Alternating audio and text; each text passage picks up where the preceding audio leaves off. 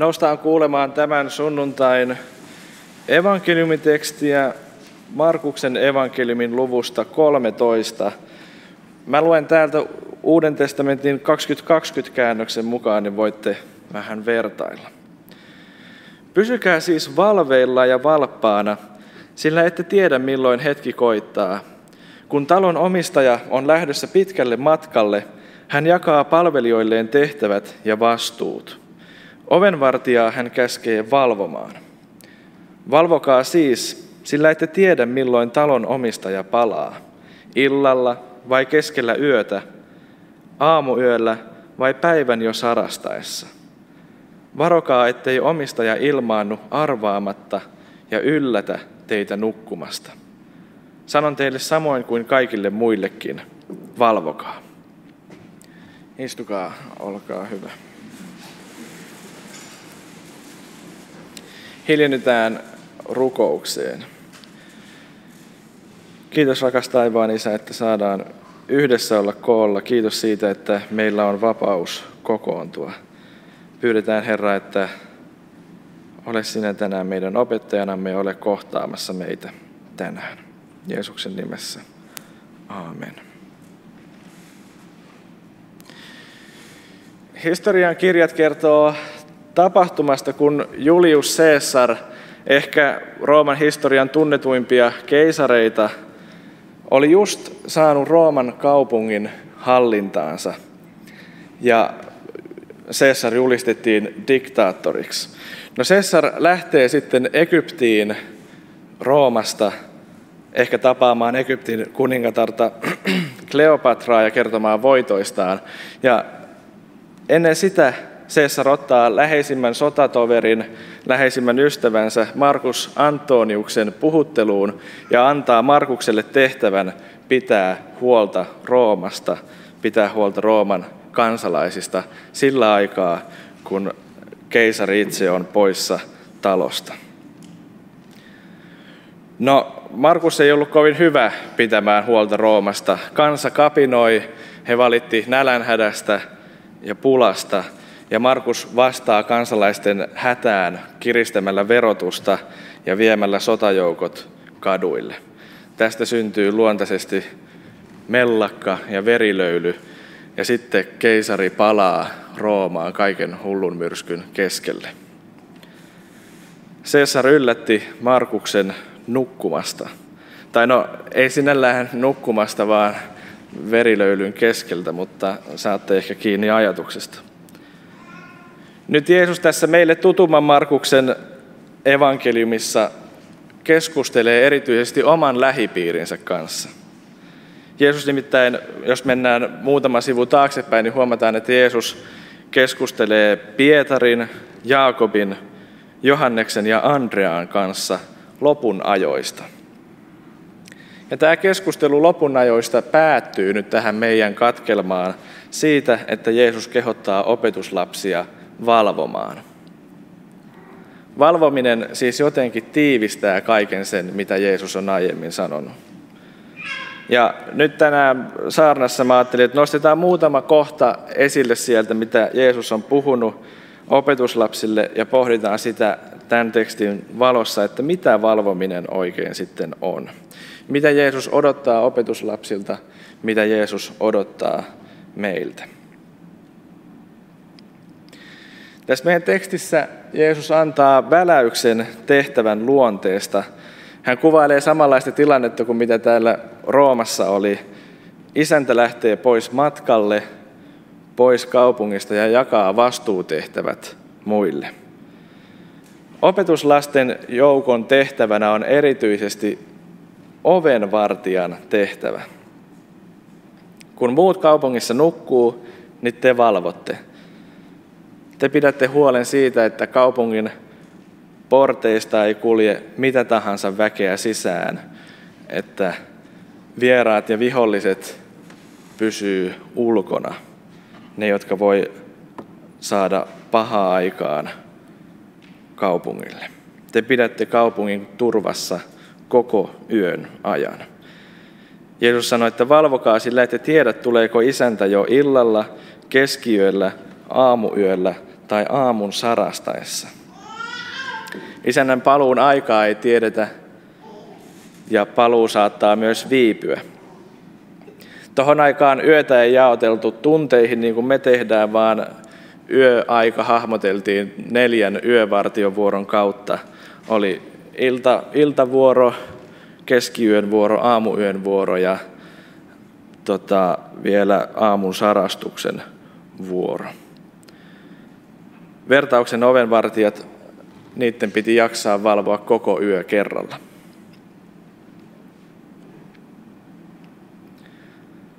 Opetuslapsilla oli siis hyvin samanlainen tehtävä kuin tällä Rooman Markuksella.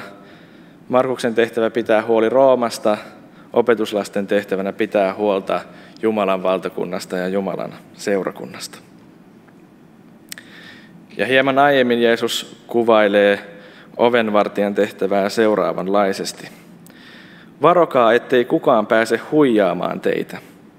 Monet tulevat esiintymään minun nimissäni ja sanovat, minä tässä olen – he onnistuvat pettämään monia. Ovenvartijat, kun on päästämässä ihmisiä sisään, niin sitten niiden tehtävänä on katsoa, kuka sieltä tulee ja, ja tuntemaan myös se isäntä, ettei heitä huijata väärien opettajien puheilla. Mä oon ollut nyt opistolla muutaman kuukauden töissä ja mä oon vetänyt sellaista Paavalin kirjeiden verkkokurssia, missä luetaan Paavalin kirjeet läpi kronologisessa järjestyksessä. Ja siinä lukuprosessissa, kun lyhyessä ajassa on tarvinnut lukea kaikki läpi, niin on huomannut sen, tämän Jeesuksen varoituksen tärkeyden, että varokaa, ettei kukaan pääse huijaamaan teitä. Tai tuntuu siltä, että Paavalille, kun katsoo niitä kirjeitä isossa kuvassa, niin yksi keskeisimmistä sanomista on se, että ei ole mitään muuta evankeliumia kuin se, mikä teille on ilmoitettu. Että Jeesus on kuollut ristillä, Jeesus on noussut ylös kuolleista, voittanut kuoleman vallat ja kutsuu meitä seuraamaan häntä. Kutsuu meitä valvomaan, kutsuu meitä laittamaan kaiken toivomme Jeesuksen varaan. Ja kun Paavali kirjoittaa niitä kirjeitä, niin tuntuu, että Paavali löytää seurakunnat, tai ne ympäröivät seurakunnat niin kuin koko ajan jonkun keskeisen ajankohtaisen villityksen perästä. Milloin mitäkin lisätään siihen tutun ja turvallisen evankeliumin ympärille vielä lisäksi.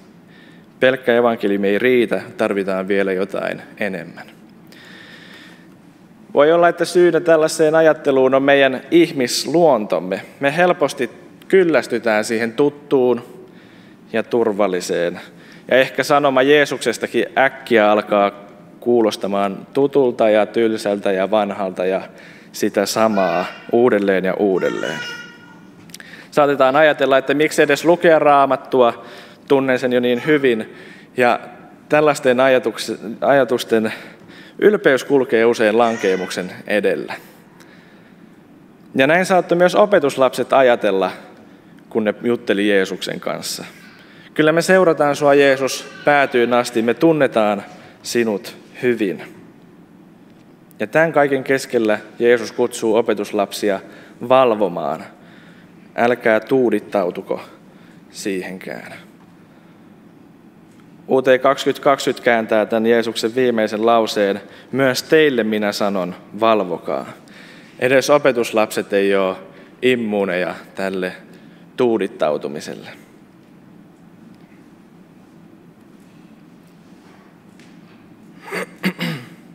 Eli helposti arkisesta ja tutusta tulee tylsää ja itsestään selvää.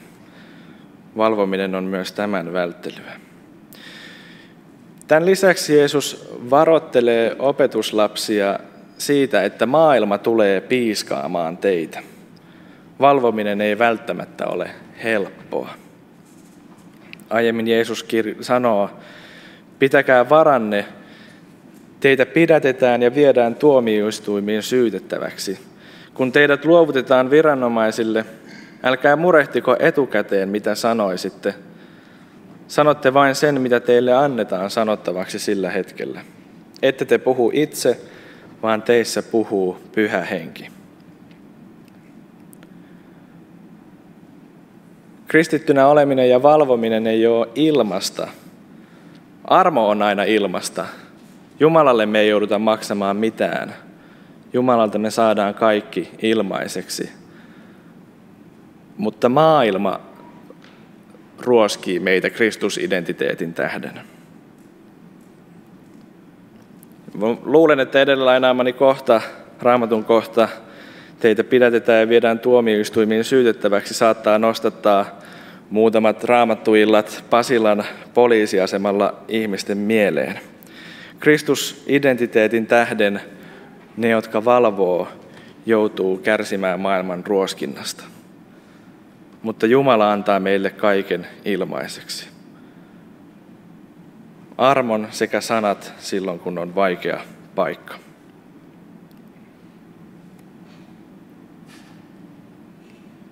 Mutta me ei tiedetä, milloin Jeesus tulee takaisin. Me ei tiedetä, tuleeko Jeesus alkuyöstä vai loppuyöstä, ja se on ehkä ihan hyvä niin.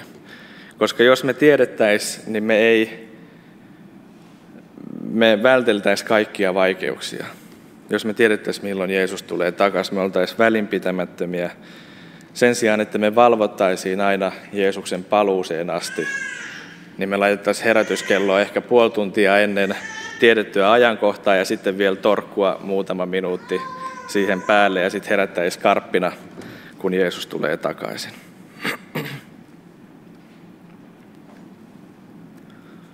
Vaikka meidän teksti antaa ymmärtää, että isännän paluu on jotenkin, se antaa aika pelottavan kuvan isännän paluusta, tai Jeesus varoittaa siitä, että hän palaa takaisin. Mutta meidän tulee myös muistaa se, että isännän paluu on myös lohdun hetki, hieno hetki, hyvä hetki niille, jotka häntä odottavat.